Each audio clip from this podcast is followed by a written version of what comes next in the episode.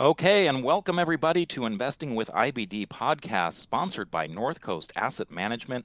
It's Justin Nielsen here, and it is July 6th, 2022. And as always, I've got Arusha Peiris by my side. Hmm, virtually uh, from O'Neil Global Advisors. He's a portfolio manager over there. How you doing, Arusha? I'm doing well, Justin. I don't know what that little sound effect there was, but uh, that, it was something new. A sound effect. What well, your little effect? mumble or whatever. Oh, that. mumble. Okay, yeah, that's that's just a, a, mumbling I got from my grandfather, I guess, maybe. um, but we're also pleased to welcome back to the show Nina Deka. Nina Deka is from Robo Global. Um, she's a senior research analyst there, and she's really specialized in the healthcare spot because they do have the Robo Global Healthcare Technology and Innovation ETF. Uh, HTEC is the symbol on that, and so she's helping uh, do a lot of research for what stocks are going to be making it into their index and eventually the ETF. So it's great to have you back, Nina. Thanks for having me. I really appreciate it. Oh, absolutely. So, um, I, gosh, every time we have you on, I feel like there's just so much to cover because yeah. the the innovations and disruptions that are going on in the healthcare industry, not to mention some big infrastructure type stuff. Um, but you know, I guess what's on a lot of people's minds right now, to just kind of put it to the broad economy, is that gosh, we have this real tight labor market. Um, we've got inflation, and eh, wouldn't you know it, healthcare is kind of at the epicenter of two of those those two big themes. You know, you've got a skilled, you know, a skilled medical personnel shortage, and also I, just the rising healthcare costs that we've seen over time. So uh, maybe you could start out with a big picture overview of what's going on in this industry. Yeah, uh, I mean, um, I, I, think, and we may have discussed this previously, but just some data points here. Uh, like a third of US nurses are expected to be at retirement age by 2030. Mm-hmm. Uh, 40% of US physicians are expected to be of retirement age in the next 10 years as well. And, uh, and those, those data points came out prior to the pandemic. Then the pandemic happened and accelerated what the world expects to be a shortage of healthcare workers by 18 million. So 18 million healthcare workers short around the world um, in the next couple decades, and that that was now re- recently accelerated by the pandemic.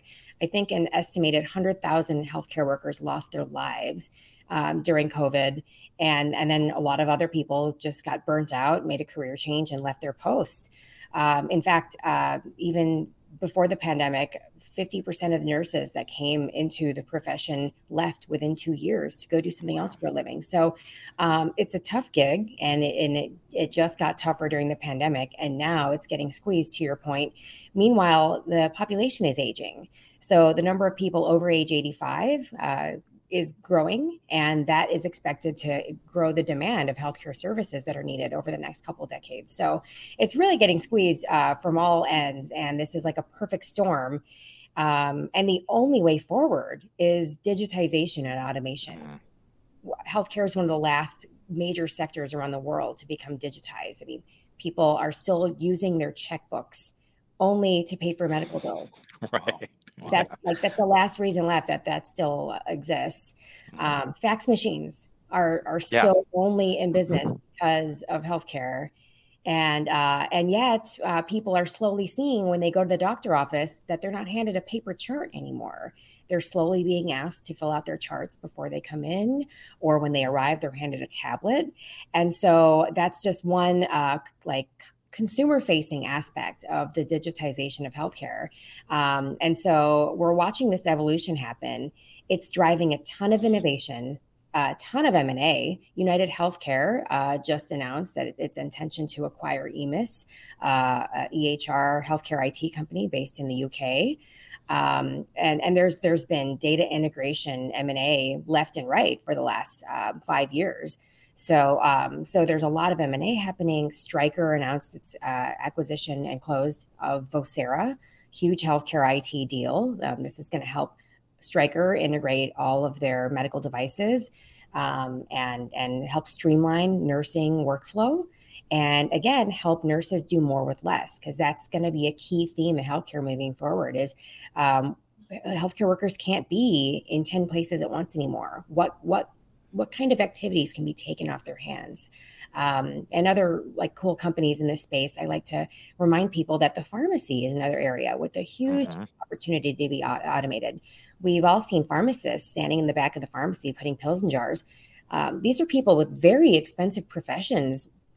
That's that's a that's a high end degree there. And and to be in the back putting pills in jars when right now medical error is the third leading cause of death and a lot of that that error can be avoided through proper medication intervention explaining to patients how to take their meds and when.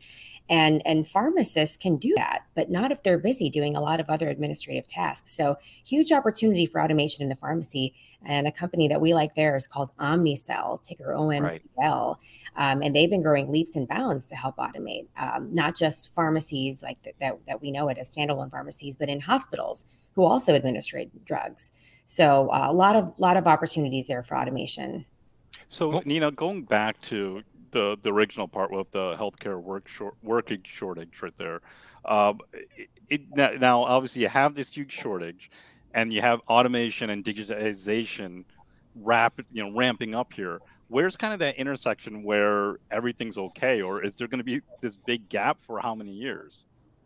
I would say, give it a decade, right? So we're going to look back in 10 years and laugh at all the things we used to do related to healthcare and and say, wow, do you, do you remember when we used to write checks? Um, the, the Use fax machines. yeah, in fax machines. Uh, yeah, exactly. Like the same way we talk about compact discs and and and DVDs and um, physically walking to a store to go shopping. Uh, there's there's just a lot of things that have become automated, digitized. E-commerce happened, and healthcare has yet to go there, but it is moving in that direction around the world.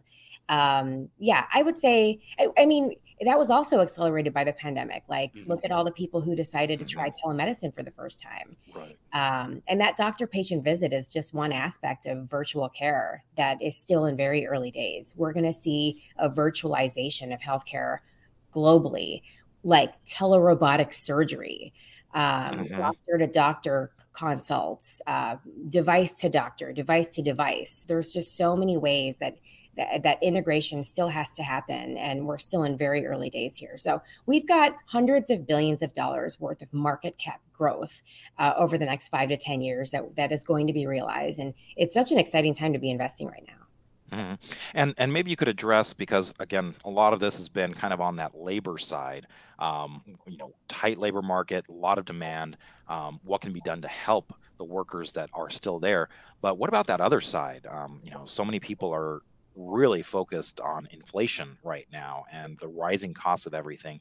And with with healthcare, the rising costs there have been uh, outpacing a lot of other areas for a long time. Is there anything addressing kind of the cost side of things?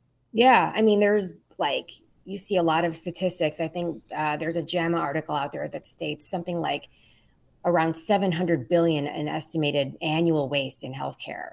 And oh, so when we look at um, constraints and in, in increasing costs, a very strong area of that needs to be a focus is how to eliminate waste. Like let's mm-hmm. let's shut off the faucet and, and conserve electricity and, and where we can, right? Like that's what we do when we want to lower our electric bill. But with healthcare, where are the areas where we can where we can be more efficient? And uh, and that's really hard to determine um, when when the, the whole system is already so constrained companies like health catalyst are very well positioned to help hospitals save tens of millions of dollars um, on operating costs by streamlining their efforts and showing hospital xyz here's what your peers are are spending on such and such procedures or such and such operations. Um, here's what they're spending in the emergency room. And here are ways that you can streamline your efforts. And uh, and they have hundreds of like if you think of a hospital system there's just so many areas there that are connected to different computers all aggregating different types of data.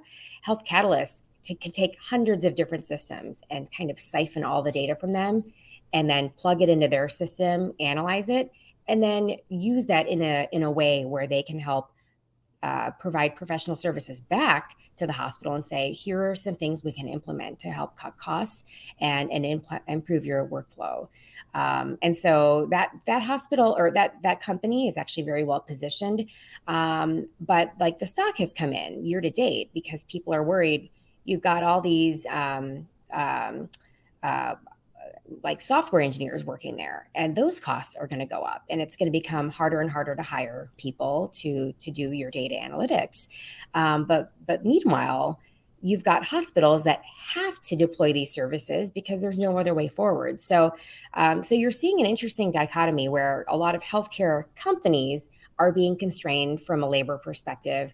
And then the, the, hospitals in which they serve are being constrained from a labor perspective.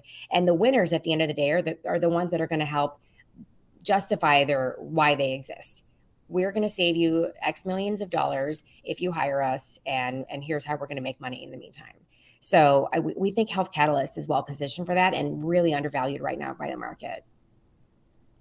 Yeah, no, I, yeah. Well, I mean, obviously, one thing with all these stocks, right, where the their long duration, it's going to take some time for for them to get earnings. They're obviously not in favor right now. Now, going back to kind of the the larger costs, uh, where you have billions and billions of dollars in in, in kind of just bloated cost right there. If you bring in a health catalyst in into one of these hospitals, uh, where they cut the costs do they necessarily pass that on to the consumer or, or are they just going to keep that more as a profit? And does it become more there that one hospital figures it out and they just start dominating and start taking market share? How, how do you see those kind of trends? Well keep in mind that a lot of hospital expenses are covered by insurance companies. So a mm-hmm. lot of the what's what's put on the patient at the end of the day is what winds up being their out of pocket costs. So um, so so yeah i wouldn't say that a lot of those savings are passed on to the patient necessarily. Yeah. um, i think that where we might see them is more in um, personnel reallocation. And really it's not even like uh, wow we can help you uh, operate with three nurses here instead of five. It's that the hospital only has three nurses but they have the amount of work to do of six to ten people. Right. and so what is it that that health catalyst can help streamline and and just improve the workflow. Um, um, supply chain uh, types of analytics, uh, really across the board. They're, they're, it's limitless of what they can help with. But um, one interesting thing about that company is that they they can pivot very quickly to to be like in with the times and and and service the needs of any given moment. So during COVID, for example, they were able to help shift and offer products and services that helped hospitals operate during those unique times. Now hospitals are, are seeing um, staff shortages, so they're able to offer solutions that help them troubleshoot those needs. So that's another thing to um, to their benefit that they they sit in a position like right in the middle where they can see what the problems are and mm-hmm. and and face them head on and help hospitals get through the tough times regardless of what those times tough times are. Mm-hmm. Now, speaking of COVID, uh, you know, we're kind of a lot of, in a lot of ways, uh, a lot of the stocks that were really benefiting from COVID. Uh, you know, Moderna, BioNTech, Pfizer. You know, the, with the vaccines and all of these other companies that were kind of also benefiting in in picks and shovels types of ways. Uh, I mean, it seems like the focus has come off a lot of those companies, but. Uh, like I know Moderna is one that you've mentioned before, ticker symbol mRNA. Um, you know, are are some of these companies gone because COVID is out of our minds, or is is there still some compelling things going on with uh, with some of these COVID plays? I mean, they look gone if you look at their stock price, but what the market is missing is a, a much bigger part of the story. And I'm, I'm glad you brought up Moderna because this company uh, generated over $20 billion of revenue off of one product and became an almost $500 stock. So um, imagine what they're going to be valued at when there are many other drugs that are currently in clinical trials eventually come to market. Um, eh, they have largely de-risked mRNA uh, as a therapeutic modality, right? It's um, it's been injected into hundreds of millions of people and, and deemed mm-hmm. safe and effective. And now they're they have now uh, four different drugs in phase three. That's how quickly these guys move prior to the pandemic, they had one drug, their lead candidate in phase two, and it did progress to phase three during the pandemic. Um, this is to, to a vaccine for CMV. It's a less known um, disease that's usually pretty harmless unless uh, a pregnant mom gets it and passes it to the fetus, and then it could lead to birth defects and long-term issues like hearing loss. Um, and so that's uh, it, it's it's something that they are working on a vaccine for. That's in phase three. RSV is progressing. Uh, flu they have a flu vaccine that's just made it to phase three. Um, and eventually they're going to work on a respiratory vaccine that's going to be flu, COVID, and RSV.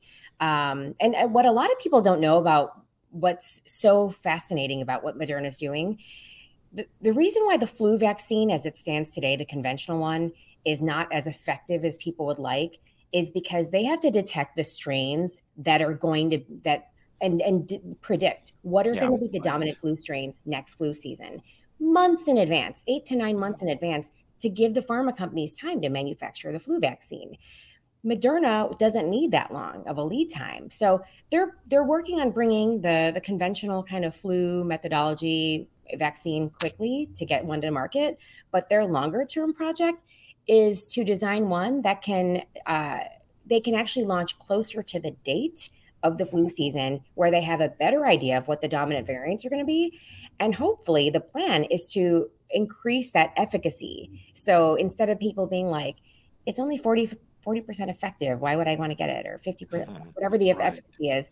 Um, with Moderna, it could be much higher. And so it might increase the likelihood that people would be open to getting a flu vaccine. So huge opportunity there. And and they have the capability to do it. It's proven. So um, I mean, if this turns into a thousand dollar stock someday, is someone going to wonder like why they spent $115 on it instead of 125? Like waiting for the bottom of some of these stocks right now is it's not going to matter because there is so much upside potential over the long run. Mm-hmm. Well, I think you've gotten uh, a good start on a lot of things to think about. And I, I, feel like a lot of this has been kind of on the structural side, um, but there's also so many exciting therapies and treatments and things like that coming coming up. So when we come back, we'll talk a little bit more about uh, some of these exciting innovations that are happening in the healthcare industry. Stay tuned. We'll be right back. To help alleviate some of the pain that comes from bear markets, we recommend investing 20 to 25% of the equity portion of your portfolio in a tactical strategy. If you're especially risk averse, we recommend a higher percentage. In 2008, the market declined 37%, yet our portfolio was only down 12%. Why? Because the conditions for investing were poor, so we held a lot of cash. Visit northcoastam.com/tactical. Okay, welcome back to the Investing with IBD podcast, sponsored by North Coast Asset Management. It's Justin Nielsen here, along with my longtime friend and weekly guest, Arusha Peiris from O'Neil Global Advisors, portfolio manager over there. And our special guest this week is Nina Deka from Robo Global. Uh, she's very heavily involved with the healthcare technology and innovation ETF over there. HTEC is the symbol on that. So, uh, Nina, we kind of hit on a lot of structural issues that's going on in the healthcare industry. And I meant to get back to a recap of Catalent because that was another one that was kind of a COVID seeming play. But maybe you could talk about Catalent a little bit to start us out, and then we can talk more about all these uh, different therapies and, and treatments that are coming out. So CTLT, what's uh, what's your update on them? Uh, so basically, Catalent, um, like, as you mentioned, there were kind of stocks that got uh, a lot of attention during the pandemic, like Moderna. We've seen a lot of pullback because people are like, okay, everyone's already been vaccinated with the COVID vaccine. So why do I need to own this stock? And they're missing the bigger picture. And so if we were to continue with that bigger picture, Catalent is a contract development manufacturing organization. This is like a third party. Um, this is a company that biotech companies outsource their manufacturing to. And uh, they specialize in um, highly specialized therapies and they partnered with mRNA with with Moderna uh, to help get them these vaccines uh, ma- manufactured at scale globally and into the arms of hundreds of millions of people. So uh, now that they have uh, developed a manufacturing footprint for mRNA therapies, they are very well positioned as more mRNA therapies come to market to help not just Moderna, but other companies develop, commercialize, and scale. So, um, so uh, is another partner of Moderna's that help them um, manufacture their drugs. So, um, we we like this kind of group of enabling companies like Catalent and Lonza um, because when you see a lot of investment happening in biotech and the, the, innovation happening in genomics and precision medicine, a lot of these companies, um, especially the startups, uh, they don't have the capital to manufacture their own drugs, even to run a clinical trial. And when you when you go to file uh, like an application to the FDA, if you want to run a clinical trial, you have to name initially if if this were to move forward, how are you going to manufacture that drug? So you need a partnership with companies like Catalent from the get go. So these companies are largely de risked. They, they're kind of mm-hmm. going to get paid no matter what. And the, the trial can't take place unless someone can make the drug. So, um, so they're a great, uh, like, kind of a stable, um, lower risk way to gain exposure in your portfolio to these biotech and, and these, these, these interesting, innovative growth themes. Mm-hmm. Yeah, this is this is like a classic picks and shovels play. Right, right, right. right. yeah, like you said, Nina, they're, they're going to get paid no matter what. I mean, it, it, it, really is kind of funny to me because they work with a Moderna or a uh, Alonzo or, or, a number of the other companies, and they're, they're going to learn their tricks of their trade and, and mm-hmm. eventually can uh, use it with other companies. So uh, it's an in, interesting dilemma a lot of these biotechs have to deal with. Yeah, well, and uh, speaking of the enablers, are, are you familiar with Paxlovid? Um, this is like the COVID drug that's uh, become like one of the most uh, globally used, and uh, it's made by Pfizer. But mm-hmm. the company that helped develop the enzyme that goes into that is Codexis. This is a, a company that's making a name for itself in synthetic biology. And that's another fast growing area that a lot of investors aren't paying attention to right now. And, and maybe you could describe exactly what is synthetic biology. You know, I mean, it sounds it sounds almost like the Terminator, you know, like cyborg type stuff. What, what, what, what is your definition of synthetic biology? It kind of is uh, futuristic like that, but it, it is very today. And think of anywhere that a chemical is used. Um, mm-hmm. and, and maybe that chemical is scarce, or maybe maybe farming that chemical out of the ground or out of um, animals uh, is not really um, available or or environmentally friendly. Um, so it, basically, synthetic biology is a way to sort of recreate whatever that chemical substance is to be used in that similar way. Um, a lot of people don't know, but like um, things like um, like the the burgers that are vegan, but like oh, like the impossible and stuff on like meat. Yeah, the, the, synthetic biology went into the manufacturing of those in order to mimic uh, being a real burger. So that's kind of like a consumer application, but um, and then like a bigger consumer application we're seeing is in this COVID uh, therapy with um, with the enzyme made by Codexis. Um, and and another company that we really like in the synthetic biology world is Twist.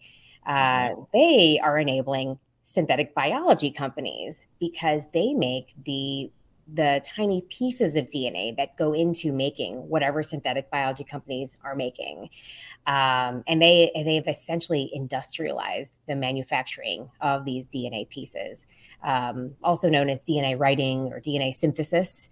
Um, Twist has has basically taken um, what used to be done conventionally on like a 96 well plate in a lab uh, and they've they've basically made it miniaturized on a silicon chip.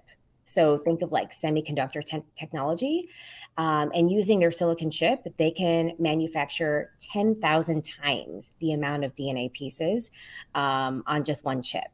And in doing so, they're utilizing a lot less chemicals, like a fraction of the chemicals need to make these um, these DNA pieces, and uh, and they can do it at a fraction of the cost and they do mm-hmm. pass these cost savings along. So mm-hmm. um, they're growing leaps and bounds, and they also use their synthetic DNA to make next gen sequencing kits.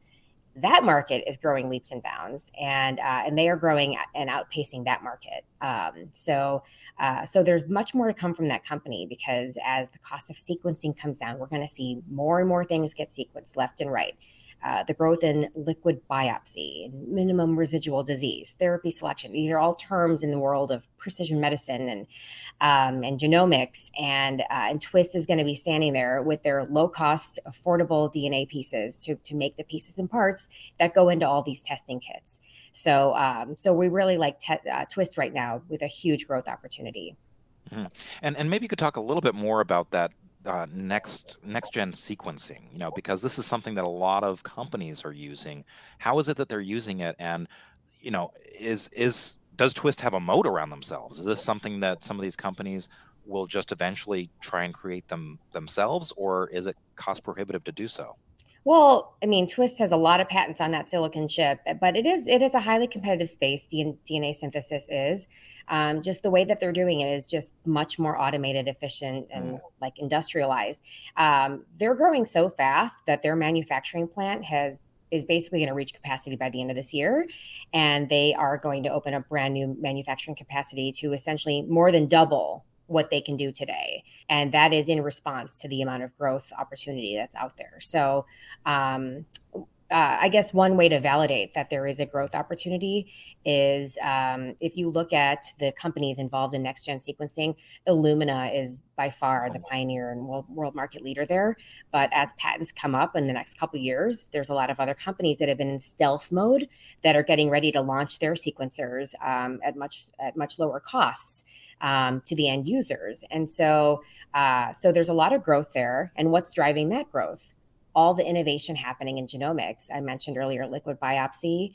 Um, so that's basically uh, if if you were to draw blood you could analyze that blood and look for pieces of DNA. So, for example, with cancer, if there's uh-huh. a cancer tumor, um, the there are uh, pieces of DNA of that tumor that shed off uh, and into the bloodstream. And so by doing a blood draw, theoretically, you could potentially screen and, and detect cancer before the patient even knows that they have cancer. That's one application. And there's a company called Guardant um, mm-hmm. that is actually the world is waiting on the edge of their seat right now because they're running uh, the largest ever trial study right now, um, analyzing um, people to determine whether or not their their liquid biopsy blood test can screen for colorectal cancer as uh, as effectively as con- conventional methods.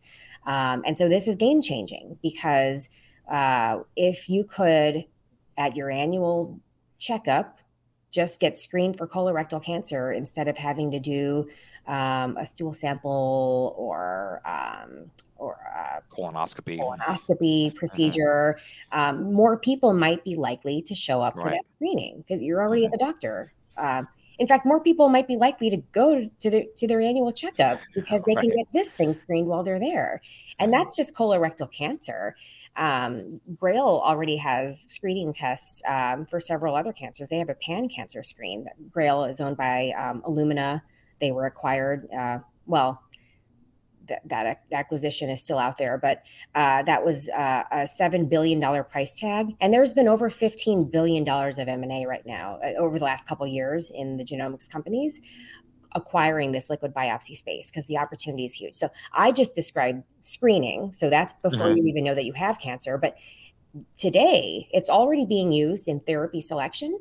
So uh, there's a known tumor and uh, and you can biopsy that tumor or you can do a liquid biopsy and help determine the proper course of therapy. Um, it used to be like one drug oh here's one drug for breast cancer. Now it's let's detect the dna of that tumor and then match it very specifically to an exact therapy that will treat that exact dna uh, that's precision medicine. And mm-hmm. uh, and and you need that genomic test in order to run that. And so uh, without liquid biopsy you have to you have to biopsy a tissue. It's a surgical procedure. Invasive. do it with a blood draw and and do a therapy selection um, that's a huge opportunity. And Guardant is already in that space. In fact um, they just announced a partnership in spain where they're going to be offering um, liquid biopsy for therapy selection um, in that country. So they're growing growing globally um, also, Natera is another player in this space. Uh, they are the mm-hmm. world market leader in prenatal testing. Liquid biopsy has been around for a while in prenatal testing, and they are expanding into cancer. Um, Min- minimum residual disease is another huge growth area. Um, this is where the patient has already been treated for cancer, and you want to detect how much of the cancer is still there. Is is the treatment working? Mm-hmm. And then there's recurrence testing. This is after the treatment, come back in for a checkup, um, and and how how nice to be able to get a routine blood test to see if the cancer has stayed away instead of the conventional method, which is waiting a lot longer um, and then having uh, extensive diagnostic testing that's less comfortable. Um, so, um, a, a, lot of innovation happening there, huge growth opportunity. And again, you've got Twist as an enabler um, who's going to make the pieces and the parts that go into these testing kits um, for the many companies who are standing up to provide these tests. So, really exciting time to be involved in the space. And genomics uh, is one of the areas in health tech that's gotten hit the most. And yet, there's still so much innovation and upside right. happening there that it's a really compelling time uh, to take a long position in a lot of these companies. So, Nina, get, getting back to Twist, that their kits are just essentially agnostic and used in li- liquid biopsy and all of these different uh, kind of diagnostic? Well, when a company comes up with a new test, mm-hmm. they have to determine what components are going to go into the making of their test. Okay. And they might run a trial uh, and they might they they might ask Twist to come and, and participate in this trial with them. And if they decide to go with Twist, then for the I, I, imagine for the life of that product, every time that test is run, every time that that sample is sequenced, uh, it will have a piece of twist in that testing. Wow. Um, so when they can land those deals, or when they can be the one chosen for those tests, the opportunity is huge for the long run. That's that's a sticky long term uh, okay. tail of growth. That's impressive. Mm-hmm.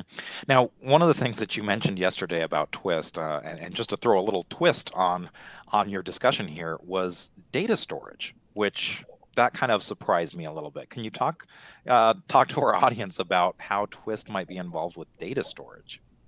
Yeah, there's a lot of, um, I mean, there's so much that's digital right now that people want to keep for a long time.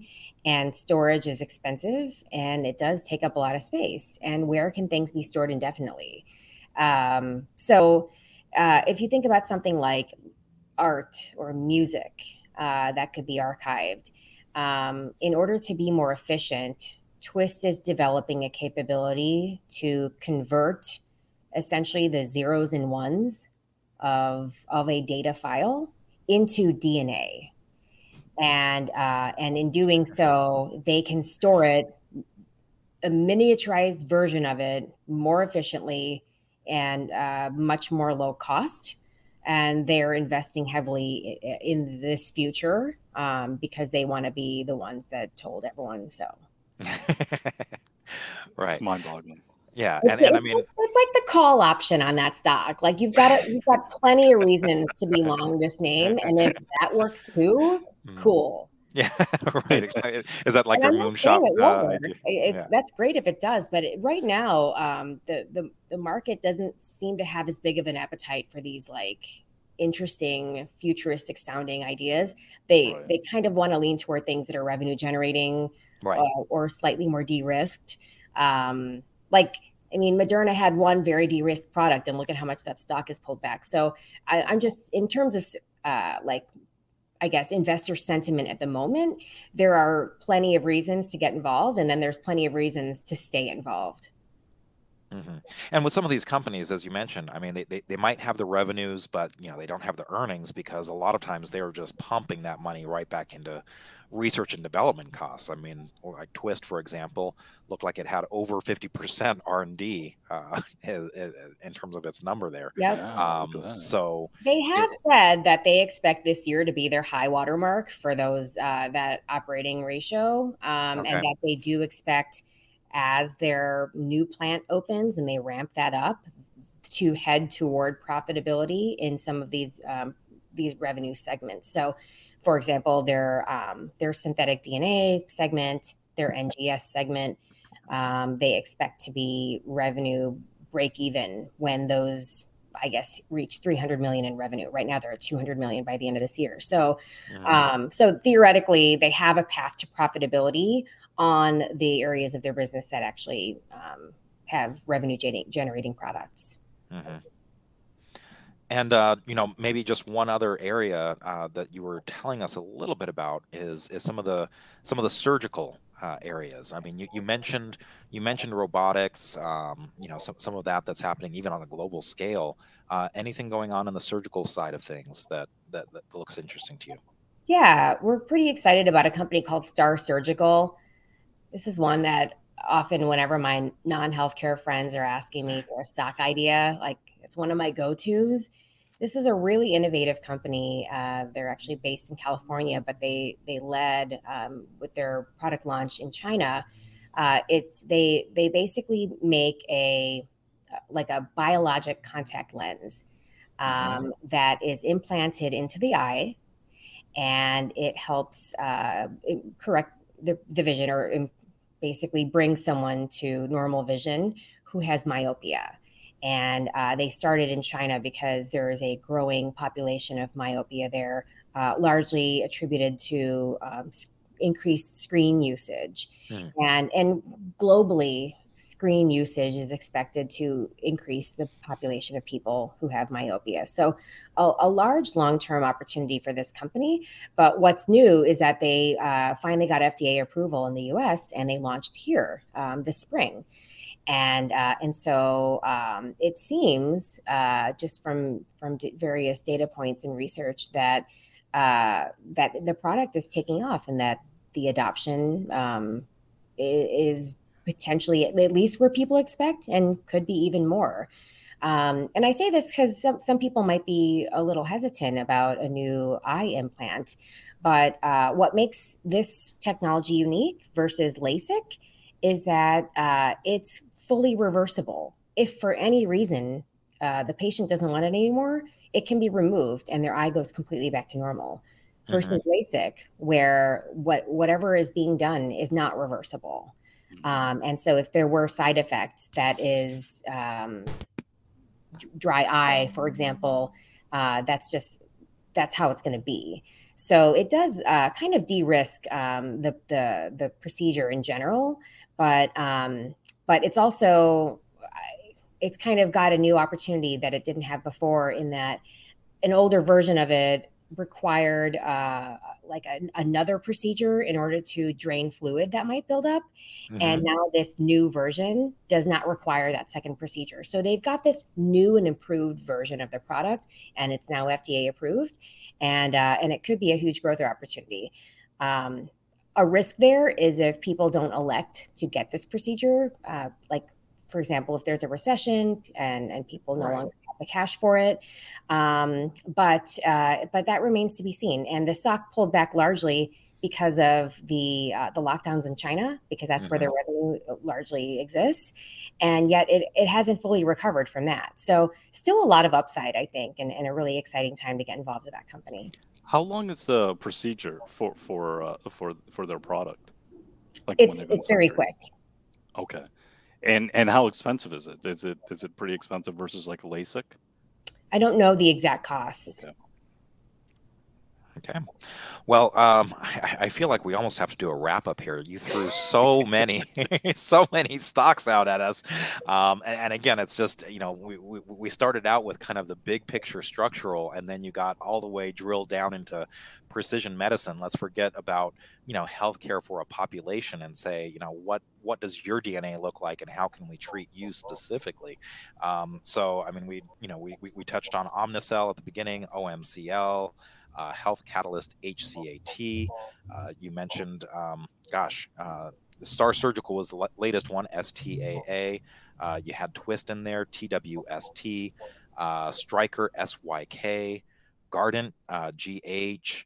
Um, what Moderna. am I missing? M- uh, Moderna, of course, Moderna and Catalent, uh, mRNA and CTLT, um, Natera, NTRA, uh, Pfizer, of course, PFE, and then um, CDX uh, CDXS, uh, you know that, that has the enzyme for them, Codexis. Codexis. Um, yeah. Did, did, did I miss anything? I mean, that was that was a lot. And uh, Illumina too, and, and Illumina. Oh, Illumina. Let's not forget Illumina. ILMN. Um, Guardant, so, yeah, Lonza. So, uh, wow. So, uh, Nina, again, can't can't tell you how much we appreciate uh, you, you coming on and sharing this knowledge. And of course, uh, most of these are in your HTEC uh, ETF. Is that correct? That's right. Yeah. So uh, we we like to make it simple for investors. If if the number of stocks I just talked about and the, all the technology right. that's emerging has anyone um, kind of overwhelmed and they don't know where to start, our recommendation is buy a health tech ETF like HTech. HTEC is the ticker. We've got a team of research analysts, including myself, that do the legwork. We have extensive backgrounds and knowledge in this space, and we pick the best in class companies and um, fold it up into an index. And and so that's one way to get exposure. It's about 85 or so companies that we believe represent the next decade of growth in healthcare. Mm-hmm. and again uh, you know because robo global is really uh, looking at the overall automation artificial intelligence robotics all of those things i mean there's certainly opportunities in healthcare uh, in that regard. And you know i should mention that we've been seeing you know in our own screens a lot of healthcare companies, medical companies coming up uh, on on our screen. So there's definitely definitely opportunities there. And um, you know, as you said, some of these prices where they're at now, you may be looking at years from now and saying, "Wow, can't believe uh, can't believe that's how far it's come." So, thank you again, Nina, so much for coming on. Thanks for having me. Okay. And when we come back, Arusha and I are going to take a look at the market and we'll talk about maybe some other stocks. But man, we've already done so many. Uh, maybe we don't even ha- have to do that. But stay tuned. We'll be right back. To help alleviate some of the pain that comes from bear markets, we recommend investing 20 to 25% of the equity portion of your portfolio in a tactical strategy. If you're especially risk averse, we recommend a higher percentage in 2008, the market declined 37%, yet our portfolio was only down 12%. Why? Because the conditions for investing were poor, so we held a lot of cash. Visit northcoastam.com/tactical. Okay, welcome back to the Investing with IBD podcast, sponsored by North Coast Asset Management. It's Justin Nielsen here, along with Arusha Peiris. So we just had a great discussion with Nina Deka, but we want to go ahead and do a final wrap up of what's going on in the market and maybe throw out a couple extra stocks that are on our watch list. So, uh, Arusha, why don't you start out? Uh, we had this rally, we had a follow through day that happened a couple weeks ago, and it quickly fizzled. But now uh, it looks like the the Nasdaq at least is trying to make another go of it. What do you think? Yeah, it uh, at least for the last three or four days, it has uh, it has hung in there. Right there, there were a couple of those days where the markets were down. They opened up down more than one percent. It looked like oh, it might get a little ugly here. Maybe we test the lows at the ten thousand five hundred area, and maybe undercut it and go back into a correction. But it, it, just seemed to e- either the sellers were worn out and there's no more sellers left, or they're the the few buyers that they were there, they were happy to scoop up those shares and keep this market above those lows. So over the uh, so it is acting a little resilient here. Wouldn't be a surprise to see this market maybe have that counter trend rally, maybe test the 50 day moving average. It hasn't tested that in a number of months. Mm-hmm. Now, one of the things that kind of bothered me yesterday. Okay, so we're we're coming back from the, the the long holiday. You know, you expect volume to be a little off because of that, but yesterday we had this this volume uh, a little bit higher. It was still below average, but a little bit higher than the Friday pre-holiday volume. Plus, we had a pretty big move on the Nasdaq Composite. It ended up closing up 1.75 percent. But I remember looking at it intraday and at one point, it's like, oh, look, you know, I mean, because it started off a little negative, but at one point, I'm looking at the Nasdaq and you know saying, oh, it's about to go positive, and then I look over at the S&P 500, and it's still down two percent. There was this like wow. huge divergence happening, um, and it seemed like I, I did on IBD Live my little industry group uh, uh, spreadsheet where I, you know, go through all the it's not little. Justin. Yeah, not that's little. true. That's true. 197 industry groups, uh, kind of what's what's moving back and forth, and you know, utilities which had been strong, those were getting hit yesterday, and then it, it just seemed like there was a lot of rotation happening. Um, and now here we are at the 21 day, you know, I, it just kind of seems like we're at a crossroads. Can we get above this? And also, uh, for as much as it was nice that the index closed up today, uh, it, seemed like at least for a lot of the day, decliners were outpacing advancers in both the New York Stock Exchange and the Nasdaq. So, uh, are you finding breadth here? Is there a lot of stocks participating? Is it a divergent market? What do you do when you're getting mixed signals like that? Yeah, I, I feel I, I'm not finding a lot of breadth. I'm not seeing tons of stocks setting up and, and moving higher. I feel like versus a few weeks ago, maybe you have a few more that are just trying mm-hmm. to hang in there and trying to set up, but it's not really conclusive right now. I, I think the the the best thing that you can do is not do a lot right now and be patient. Yeah, now we have the we've had the follow through day where uh, the status is officially under pressure because we had distribution day. We closed underneath the follow through day uh, low uh, pretty quickly. Uh, but we're not in a correction still. So you're in this kind of gray area where if you see a stock starting to emerge, you can try it and you, you want to get get some feedback in the market, get some exposure just to to see if it, it can turn. You don't want to necessarily assume that the market's going to take, uh, going to make a new low and we're going to go back in a correction because that's when you get caught flat footed. So mm-hmm. I, I think you, you want to definitely keep an open mind. You want to pay close attention. And if you see something that's breaking out, you want to at least try a little bit of a small position. I, I would say if you see something that's breaking out that you like, you want to try try a little bit of it just to get a little bit of feedback because we've seen it over and over again. Sometimes these markets can turn when you least expect it. Right. And so, you know, just as a reminder, we did have the follow through day happen on June 24th. Now, granted, there was a lot of volume on that day, which was also coinciding with a Russell rebalance. So there was kind of a caveat there. Then we had the follow through day undercut, where we closed below the low of the follow through day on June 28th. Um, we kind of came came in a little bit more, uh, but you know, not not underneath the the lows that we made on the 16th of June. So we kind of held above there, and then uh, as I mentioned yesterday on July 5th, uh, we got you know what you could have considered kind of follow through day criteria. You know, sure the volume wasn't above average, and it was being compared to a pre-holiday, um, but it had the price gain. Um, one thing I will say is that it still closed below the low of the follow through day. So it's not that's not a great position uh, for it. And then as you mentioned, uh, that that follow through day undercut that we got on the 28th was also a distribution day. Usually when you're getting distribution um, early on after a follow through day, that that tends to uh, put the put the rally in question. So I, I, think again we're kind of left with a little bit in no man's land right now. Uh, can we get uh, above that 21 day moving average line and stay above it. And then once we do, we've got that 50 day line, you know, staring us uh, down the barrel, and then 12,000, and then you know, there's there's all these levels. It seems like we're going to have to get across. So uh, I guess it remains to be seen. But maybe we could talk a little bit about some of the stocks that are setting up, and certainly, uh, you know, Nina was talking uh, certainly about healthcare innovation technology, and some of these are up and comers. You know, they don't have necessarily the earnings.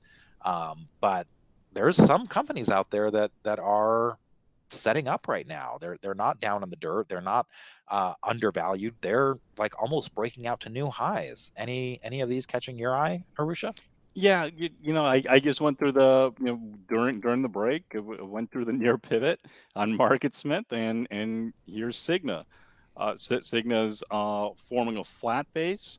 It is uh, one from the pivot. It formed a huge cup with handle before that, and so now it's formed a little bit of nicer, neater base here, and the relative strength line's uh, acting well too. So here's a stock within the healthcare sector where this market, and, and we spoke about this with Nina, where this market uh, is rewarding companies that are a little bit, a little bit more conservative that mm-hmm. have the earnings. They might not have this huge growth potential, but they're just kind of steady Freddies and they're solid businesses. And that's where everyone seems to be running to, towards. And, you know, you're, you're seeing a lot of these uh, kind of healthcare stocks and like, especially like the managed care group, uh, acting pretty well on a relative basis.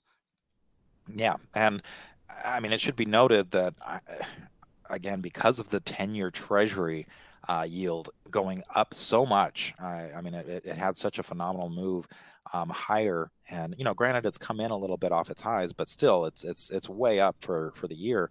Um, you know that's that's kind of making uh, people look at PE ratios more. And so when you look at uh, something like Cigna and it's got a PE ratio of you know 12, uh, which is less than the S&P 500, I think a lot of a lot of people start looking at that as being attractive and saying, "Hey, if I don't want to be speculating on, you know," and, and, again, there was a lot of speculation in 2020, right? With, "Hey, earnings don't matter as long as the revenues are coming in strong."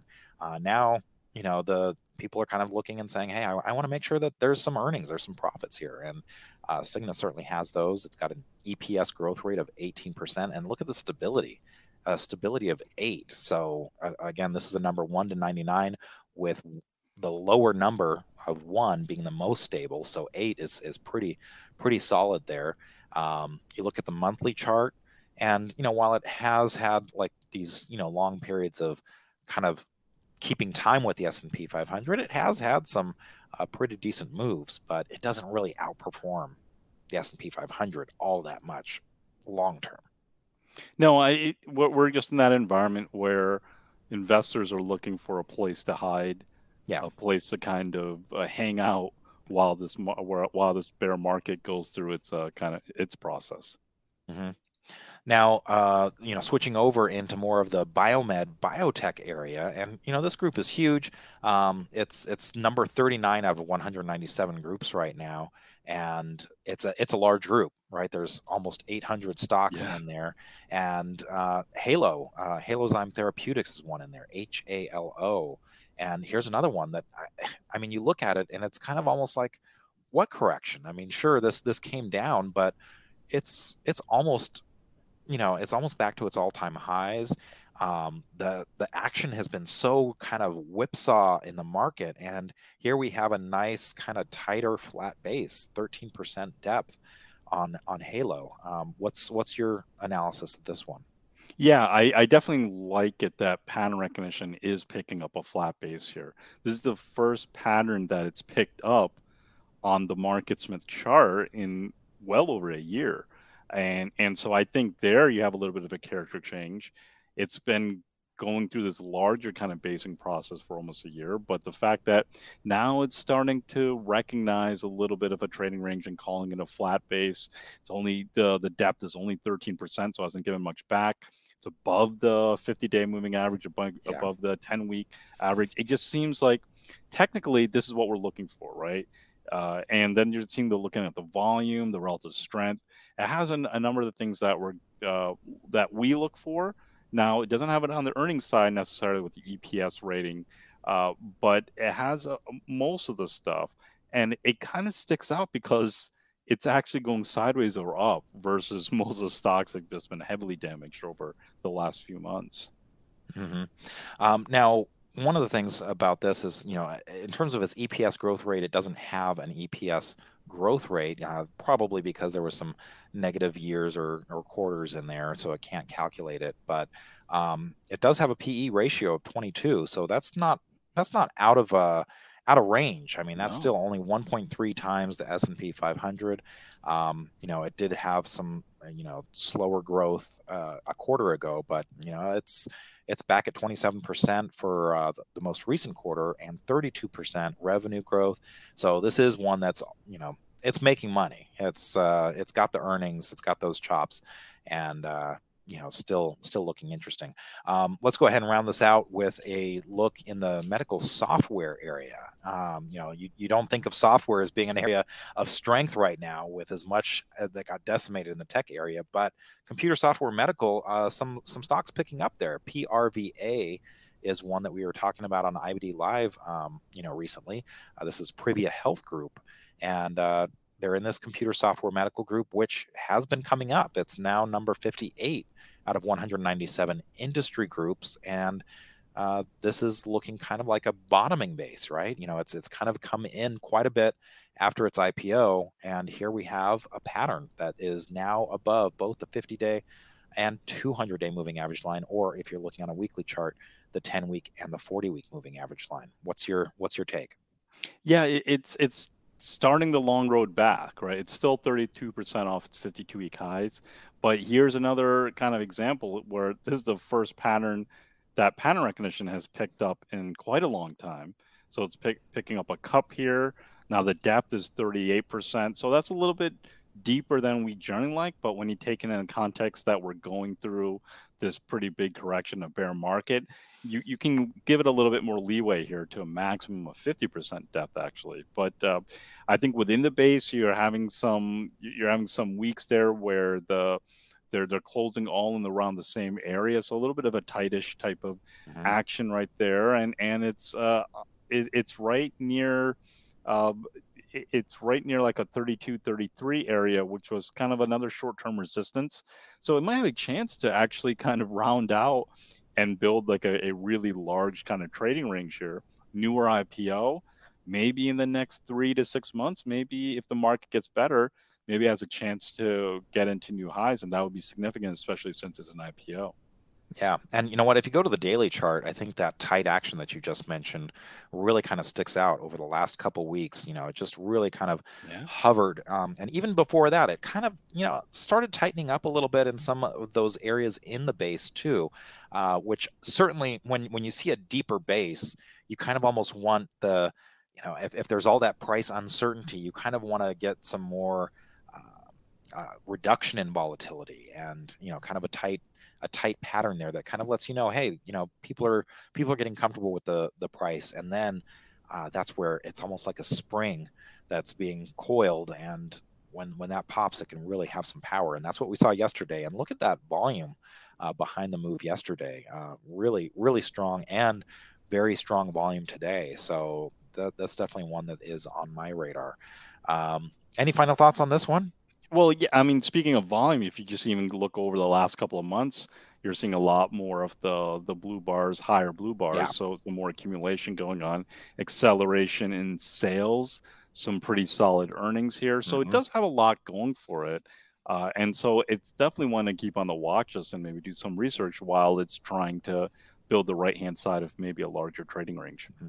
And it's not unusual for IPOs to have these periods where they go below their IPO price and you know kind of languish for a while and then as the institutions start kicking the tires on these and kind of getting to know the company, getting to know management, um, you know, before too long, they, they start getting the interest of the institutions. And that's when you can really have these phenomenal moves. So it remains to be seen if this is going to become an institutional favorite. So we'll keep our eye on that. But uh, thanks a lot for going through the market and a couple stocks with me, Arusha. And on next week's show, we are going to have Ken Shreve. He's a senior markets writer at IBD and a longtime colleague of mine. Uh, he was actually in the education department when I first started, so got to learn a lot from him as he was typing emails out on our AOL.com account.